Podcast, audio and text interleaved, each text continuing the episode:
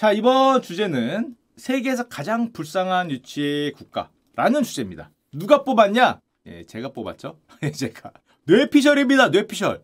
여러분도 저처럼 생각하는지 한번 들으면서 의견을 생각해 보시기 바랍니다. 저는 거의 이 나라인 것 같아. 이 나라 외엔 잘 없어. 세계에서 가장 불쌍한 유치의 국가 어디일까?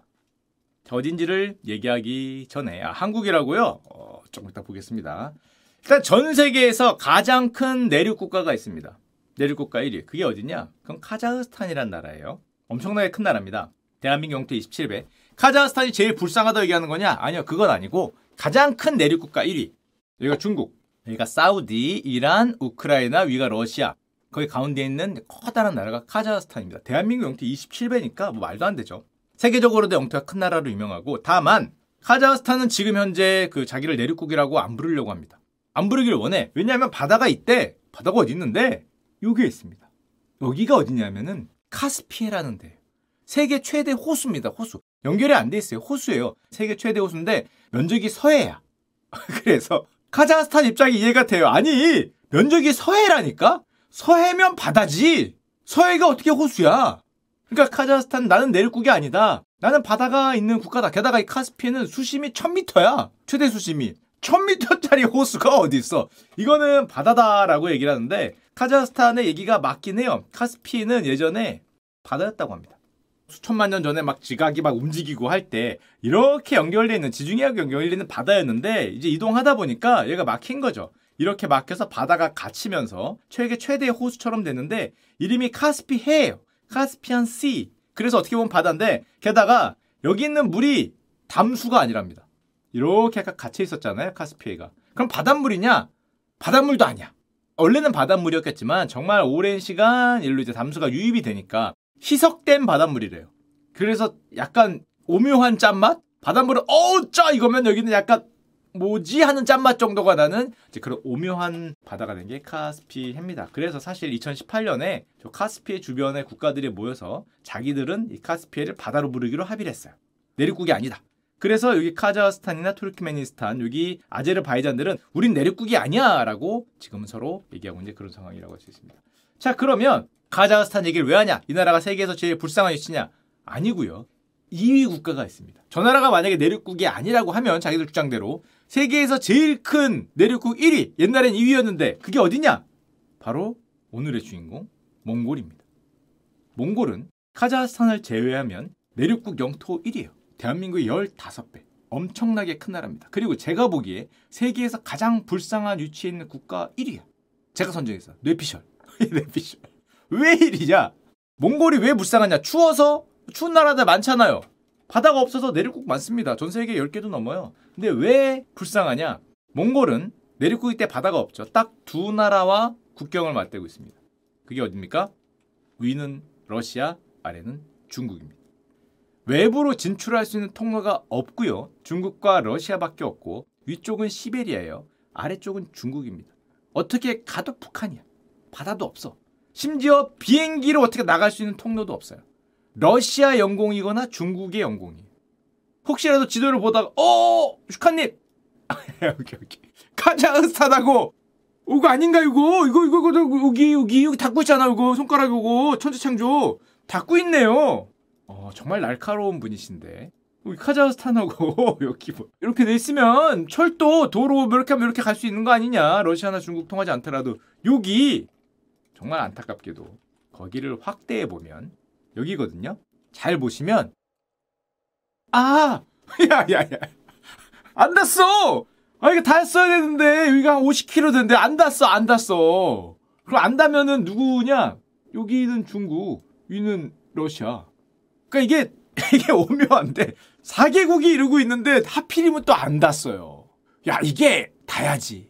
이게 사실 제가 보기에 정말 몽골 입장에서는 물론 카자흐스탄도 만만치 않은 나라지 러시 옛날에 구소련이었으니까 아 그래도 어떤 레버러지를 활용할 수 있는 국제적 역학 관계를 활용할 수 있는 뭐가 될 수 있었는데 그게 안 닿았어요. 제가 보기에 정말 천추의 한입니다. 이 몽골의 현대의 어떤 역사를 바꿀 수도 있을 정도의 이 지리적 그게 아닌가. 여기에 또 산도 있대. 여기 보면은 뭐 타왕 보그드 국립공원이라고 있잖아요. 이게 산들이 많은 뭐 그런 지역이래요. 뭐 그렇다고 하더라도 연결만 돼 있으면 터널을 뚫던 뭐를 뚫던 어디로 갈 수 있는 도로라도 하나 있었으면은 뭔가 다른 나라하고 협상을 할 때, 옆 나라 협상을 할 때 말이 되는데 끊겨 있어. 야, 끊겨 있어. 아, 이게 정말 정말 컸고 이제 왜 컸는지 보여드릴게요. 몽골의 빙선 저게 왜 컸는지. 그리고 몽골의 답 없는 위치라는 선정을 조금 말씀드리면 바다 당연히 없죠. 몽골이 엄청 큰 나라예요. 아까 얘기했지만 대한민국 15배. 근데 옆에 있는 나라가 러시아입니다. 등치 세계 1위.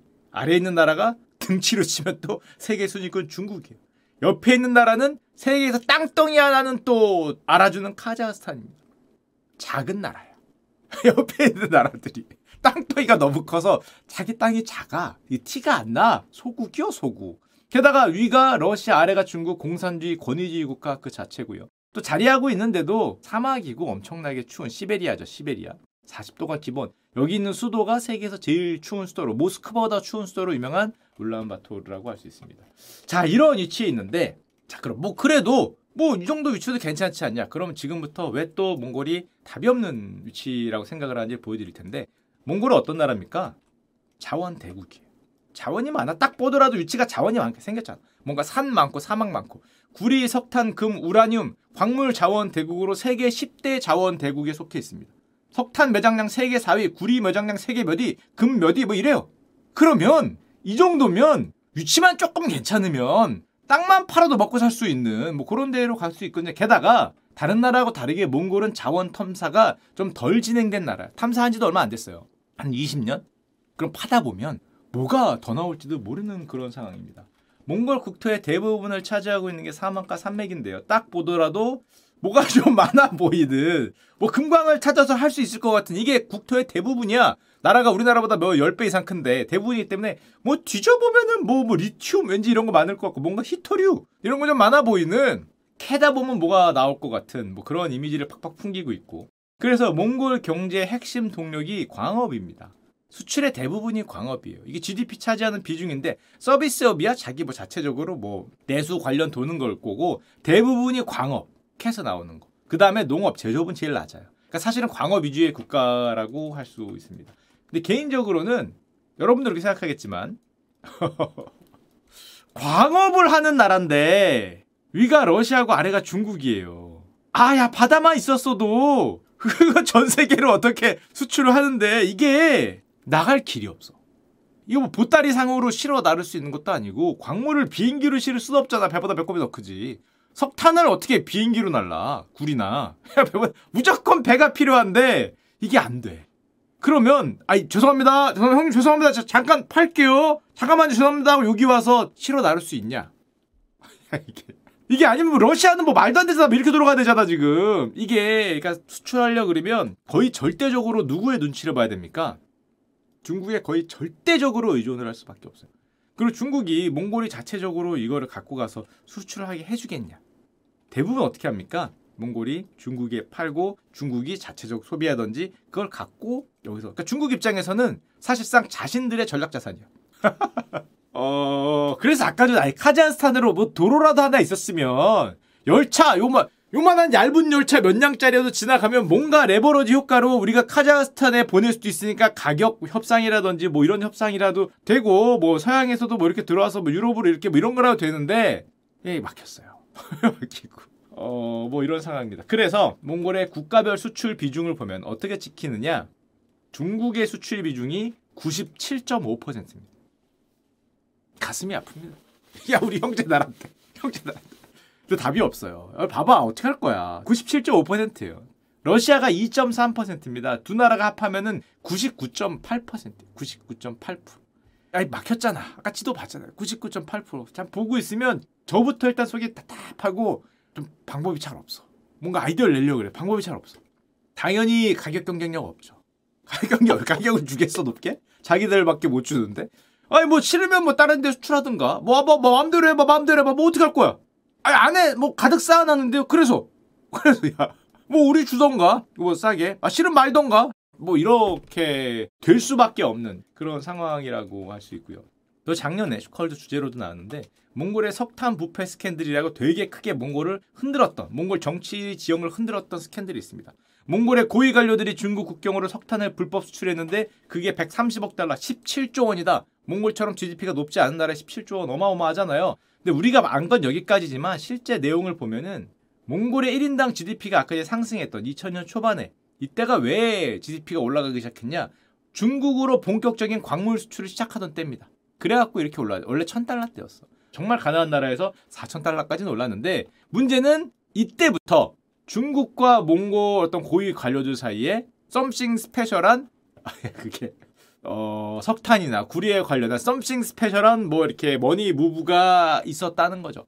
사실은 뭐 몽골인이라면 누구나 다 알고 있는. 그리고 이게 거의 몽골의 유일무이한 자금줄이기 때문에 정권을 잡거나 고위 관료들이 이거에 대한 유혹을 빠뜨리지 못했고 그래서 광물 부패가 뭐 엄청나다. 몽골 정치인들의 부패 역사 그러면 보통 이때 2000년에 중국에 수출할 때부터 시작을 했다 그러고 30년에 가까운 부패 역사를 이제 가지게 됐습니다. 자, 근데 아무리 분노해도 몽골 국민 입장에서 보면 뭐 그렇다고 중국에 수출 안 할 거야. 그래 여기서 뭐 돈을 달래 갖고 둘이 수떡수떡해서 나눠 먹었어. 근데 그렇다고 뭐 그래도 내일도 여기에 수출해야지. 뭐 어떡하겠어. 뭐 어떡할 건데. 무슨 뭐 비행소에 새로 날라 것도 아니고. 이게 잘 바뀌지 않는다는 그런 문제. 야 대한민국이 이 위치에 있었으면 야 반도체는 날라갔다. 반도체 미국으로 수출이 되겠어요 지금? 여기 있으면 나 우리나라는 삼면이 바다니까 마음대로 수출을 하지 여기 수출 국가가 될 수가 없지. 반도체 어떻게 할 거야? 죄송합니다 형님. 저 미국에 반도체 수출하게 삼성 거 갑니다. 문 좀 열어주세요. 그럼 열리겠습니까 여기가? 장난? 나한테 주면 내가 수출해 줄게. 뭐 이렇게 되는 거죠. 여기서 들어가. 어 그래 우리 당군 할아버지가 그렇게까지 잘못하신 건 아닌 것 같다. 그렇게까지 생각해 보니까 나쁘지 않아. 나쁘지 않아. 광물은 조금 덜 있는데 우리도 개마고원 파면 뭐 나올 수 있습니다 나중에. 뭐 개마고원 판다 치고. 야 삼면이 바다가 거의 섬이죠? 그 섬으로 온 게 이 대륙을 버리고 섬으로 온 거잖아요 어떻게 보면.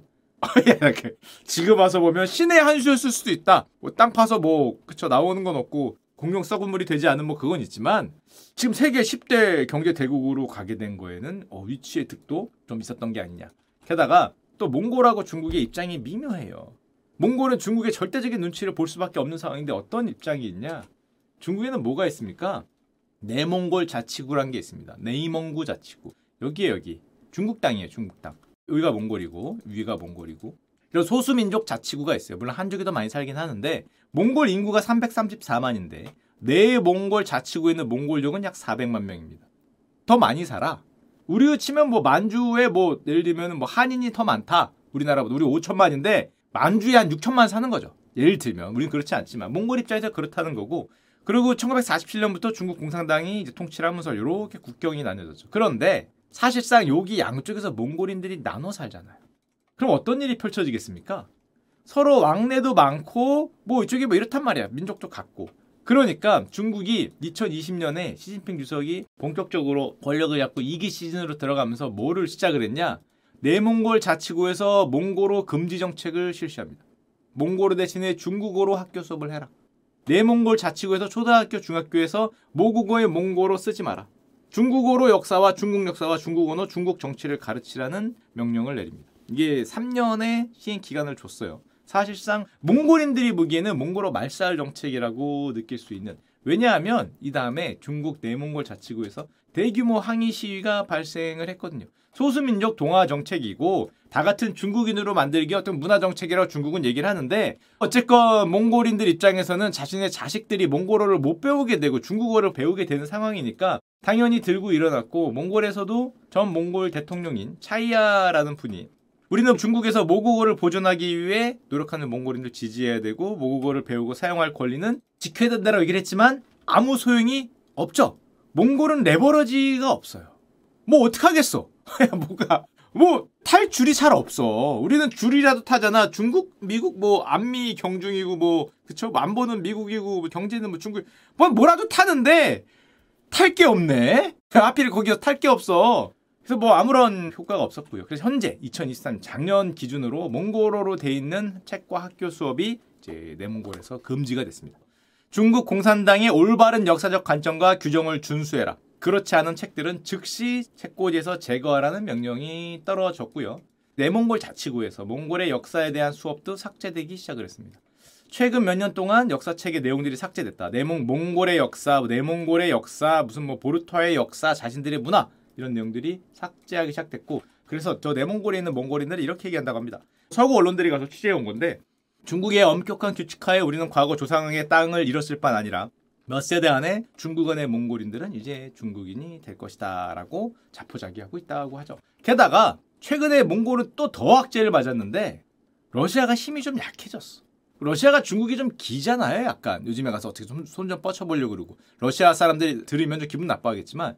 그럼 나름 몽골은 그래도 우리가 보면 그게 균형 외교인가 싶긴 하지만 러시아하고 또 중국하고 사이에서 좀 뭔가 그쵸 균형 외교도 좀 하고 뭐 통과할 때 뭐 좀 후룩잡잡 좀 중간에서 수수료도 하고 해야 되는데 러시아가 약해졌어. 중국이 일방적으로 세졌단 말이야. G2 뭐 이렇게 올라가고 이게 헬렐레 하잖아. 그러니까 몽골식 균형 외교도 이제 어려워. 물론 그게 뭔 균형 외교인가 싶긴 하지만 하여튼 자기들 딴에는 두 개밖에 없으니까 뭐라도 할 거 아니에요. 뭐라도 균형을 해야 되는데 이거 마저 어려워졌고 이제는 완전히 중국을 거스르지 못하는 물론 과거에도 그렇지만 예를 들면 몽골 행정부는 이번에 중국이 내몽골에 대해서 몽골어 사용을 거의 금지한 정책에 대해서 언급하기를 꺼려하고 있습니다. 그거 언급 잘못했다가 수출길 막히면 어떡해. 97%인데. 97%. 그리고 사실 그 고위 관료들끼리는 중국하고 뭔가 밀접한 관계가 있겠죠. 거기서부터 뭐 많은 부정부패도 있었다 그러고 밀접 관계가 있으니까 말조차 못하는 그리고 만약에 내몽골에서 어떤 그런 몽골 민족주의자들이 도망가서 몽골로 가면은 중국이 요청이 있으면 몽골 당국은 그 사람들을 잡아서 중국에 인도할 정도로 굉장히 친중국이라고 할 수 있죠. 뭐 이런 상황이 지금 몽골의 현재라고 할 수 있고요. 그리고 우리 입장을 대변해 보면 우리는 맨날 뭐 중국이 동북공정 그럼 화내잖아요. 우리 역사를 왜 니네 역사를 서로 싸우는데 몽골은 답이 없어. 답이 없어. 중국은 몽골 역사사 편찬에 관심이 크다고 합니다. 놀랍게도. 그래서 몽골 역사 총소도 만들고 몽골이 옛날에 뭐 했고 뭐 했고 막 만들어요. 왜? 내 역사니까. 몽골인들 중국 소수민족 중국인이잖아. 중국 내 소수민족이지. 그러니까 중국인이지. 소수민족도 차이니즈니까 소수민족의 역사 맞아. 니네 역사야. 그러니까 우리 역사란 거야. 와 이거는 우리나라에 와서 이 얘기를 하면 난리가 날 텐데 중화민족 문명사를 더욱 풍부하게 한 중국의 역사로 교육을 받는 거고. 자 그래서 예전에 우리 커뮤니티에서도 많이 나왔는데 여러분도 그렇게 생각하시죠. 청나라와 원나라 몽골의 역사 이게 중국의 역사냐? 중국은 그렇다고 얘기나 중국의 소수 민족이니까 우리의 역사다. 그래서 옛날에 아, 많이 보셨을 거예요. 영화 남한산성에서 조선이 4대 1을 지키고자 명나라를 섬기면서 청나라와 끝까지 싸우다가 결국 인조가 무릎을 세 번 꿇고 아홉 번 머리를 조아렸다는 이름도 어렵죠. 삼괴 구고주례 이거 이거 이거 세번했다는 거 이거. 삼전도의 굴욕. 이거를 중국인들이 보면은 인지 부조화가 일어난다며. 왜 조선은 명나라와 청나라를 다 섬기면 되지 명나라를 섬기고 청나라하고 싸우냐? 둘 다 중국인데. 라고 얘기를 한다는 거죠.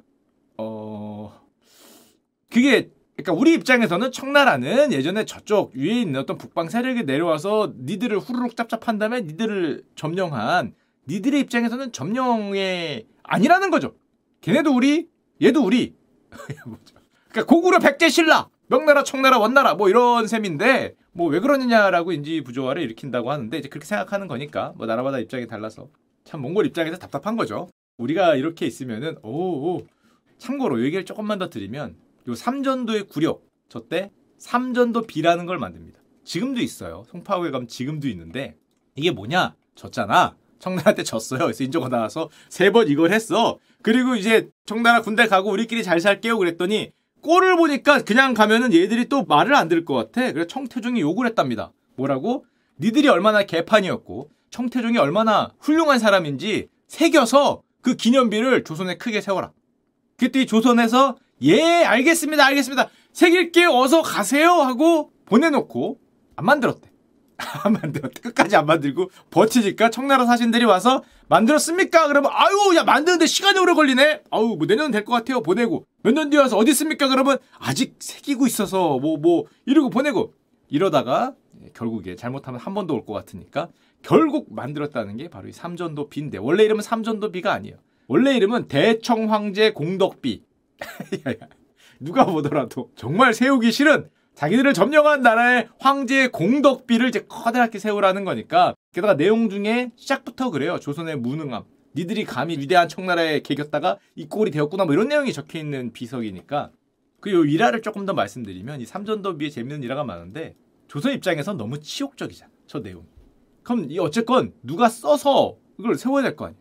청태종을 찬양하고 조선이 항복한 굴욕적인 역사를 이렇게 써야 된단 말이에요. 그래서 이 보면 모든 선비들이 병을 칭했다. 심지어 나는 손이 떨려서 글을 못 썼다. 어떤 사람들은 건망증이 세게 와서 제가 글을 잊었어요. 야 이거 뭐야 진짜입니다. 농담이 아니라 그렇게 얘기했대요. 이거 안 쓰려고 왕이 빨리 뭐뭐 성균관에 누구들은 글을 써서 올려라 그랬더니 어, 어, 어 화, 화병 화병 하고 눕고 제가 수전증이 와서 이러면서 서로 글을 안 쓰려고 그러니까 몇 년을 일해갖고 글을 안 쓰니까 청태족이 난리칠 것 같으니까 인조가 직접 어떤 신하한테 부탁을 했는데 이 신하가 왕이 얘기하니까 쓰긴 썼는데 나중에 자기 손을 이렇게 막 찍었다는 그런 야사도 있습니다. 이 치욕감에. 이 나중에도 엄청 욕을 먹었다 그래 글 쓰고 그랬던 이제 삼전도비인데 참고로 또 보면 재밌는 게 있죠. 아래 단이잖아요. 거북이 단. 이 단이 두 개야. 요게 삼전도비입니다. 앞에 여기는 없잖아. 원래 두 개였는데 이게 하나가 소멸된 거냐? 아니에요. 원래 하나야. 그럼 얘는 뭐냐? 처음에 요걸로 만들었더니 청나라 사신들이 와서 보고 야 너무 작잖아. 이게 크게 작은가 보지. 크게 만들랬더니 이것들이 손바닥만하게 만들고 야 부끄럽다 이거냐 요만하게 만들고 크게 만들어 이 자식들아 그래갖고 어 이걸로 안 될까요 그랬더니 안 되지 해갖고 그 좀 더 크게 이렇게 우뚝 솟은 그래서 이렇게 갔다고 합니다. 그래서 거부해서 이거는 그 용도 폐기되고 다시 만든 게 귀부 거북이 모양의 단이라고 하고요. 그래서 이제 두 개가 남아 있는 거고 위에 있는 게 소멸된 거는 아니라고 합니다. 근데 이게 치욕의 역사 그 자체잖아. 청나라가 힘을 만약에 힘이 빠지면 어떻게 되겠습니까? 예를 들면 시간이 흘러 흘러 청나라가 일본하고 싸우다가 집니다. 일명 청일전쟁. 지자마자 뽑혀버렸죠. 이겨야 돼. 이기면 우뚝 설 수 있었는데 이 새끼들 실력도 없는 자식들이 무슨 공덕비야 하고 냅다 걷어차서 쓰러진 다음에 바로 뽑히는 거죠. 대도 않는 소리 하고 있네. 고종은 삼전도비를 강물에 갖다 수장해라. 그래서 이거 벌쩍 들어갔고 강물 갖다 냈다 던집니다.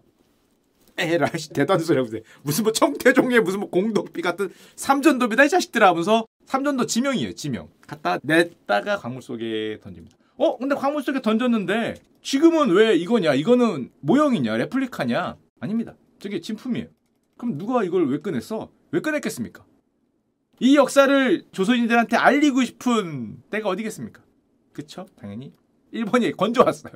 야야야야 꺼내 꺼내 꺼내 그래 조선인들은 이렇게 이민족에게 지배를 받았었구만 뭐 청나라 황제 공덕비 이게 두 개요 옆에는 이제 일왕 공덕비도 하나 세울 수 있는 본래 이거 했구만 옛날에도. 우리가 처음이 아니야. 원래 니네 그런 애들이요. 해서 이걸 굳이 다시 꺼내서 다시 갖다가 세웠다는 조선 총독부가 다시 홀랭 꺼내서 다시 꼽았고요. 근데 일제시대도 영원하지 않죠? 조금 있으면 일제시대도 끝납니다. 끝나니까 어떻게 돼요? 일제가 물러갔으니까 냅다 뽑아서가 아니고 국보로 격상이 잠깐 됩니다. 국보 164호로 옛날 옛날 지금 아니에요. 잠깐 됐다가 보고 있던 사람들이 이런 미친 이러니까 국보가 해제가 되고 당시 대통령이 이딴 건 누가 국보를 했냐 해서 땅 속에 묻기로 결정합니다. 땅을 파서 거기다 넣어. 강 속에 들어갔다 땅 속에 들어. 이번에 땅 속에 저 삼전도비 들어갑니다 하고 묻었는데 1964년 홍수가 되니까 기반이 쓸려 나가면서 여기가 이렇게 드러났대. 그러니까 드러난 김에 역사의 반성호를 삼자 사적 101호 해서 송파구에 지금 위치는 아니고 약간 옆에 있는 위치에다가 다시 세웁니다. 이렇게 다시 세워요. 그리고 지나가는가 했는데 1980년에 올림픽이 개최되면서 공산주의 국가 뭐 중국하고도 막 친하게 지내고 다 와야 될 거 아니야. 서울 올림픽 공산주의와 자본주의 국가들이 다 모여서 서로 화합. 그래서 삼전도비 공원을 만들고 옆에 삼전도비가 있습니다. 옆에 있는데 그 옆에 이게 뭐냐면은 여기 인조가 세번 머리를 하는 삼고국에 하는 그 모습을 여기 동판으로 새겼어요. 1983년에 이거를 세워놓습니다. 항의를 엄청 받았죠. 하지만 이때는 군사 독재 시절이기 때문에 잘못 얘기하면 어, 가는 때기 때문에 항의는 많았지만 이게 유지되다가 결국에 2010년에 삼전도비 공원이 없어지면서 이게 철거됩니다. 지금 없어요. 정신 나갔지. 제 생각에 제 생각에. 그리고 이 철거되기 전에 야 참 이거 삼전도비 많은 걸 겪습니다. 2007년에 꽤 유명했죠. 삼전도비 테러 사건이 펼쳐져요. 한 대학원생이 밤에 여기다가 철거하라고 빨간 이걸로 낙서하고 간 거죠. 370은 370년이 됐다 그럽니다. 항복한 지. 그걸 적은 거고 철거하라고. 어 그리고 뭔가 많이 훼손이 됐어. 가서 글자를 이거 지금 있습니다. 여러분 송파구에 가면 볼 수 있는데 글자들이 굉장히 많이 훼손이 됐어요. 왜냐? 시민들이 옛날 조선시대도 그렇고 우리도 그렇고 지나가면서 마음에 안 들잖아. 침 뱉고 발로 걷어차고 해서 여기 있는 글자들을 막 이렇게 부셔갖고 많이 글자가 훼손이 됐다고 합니다.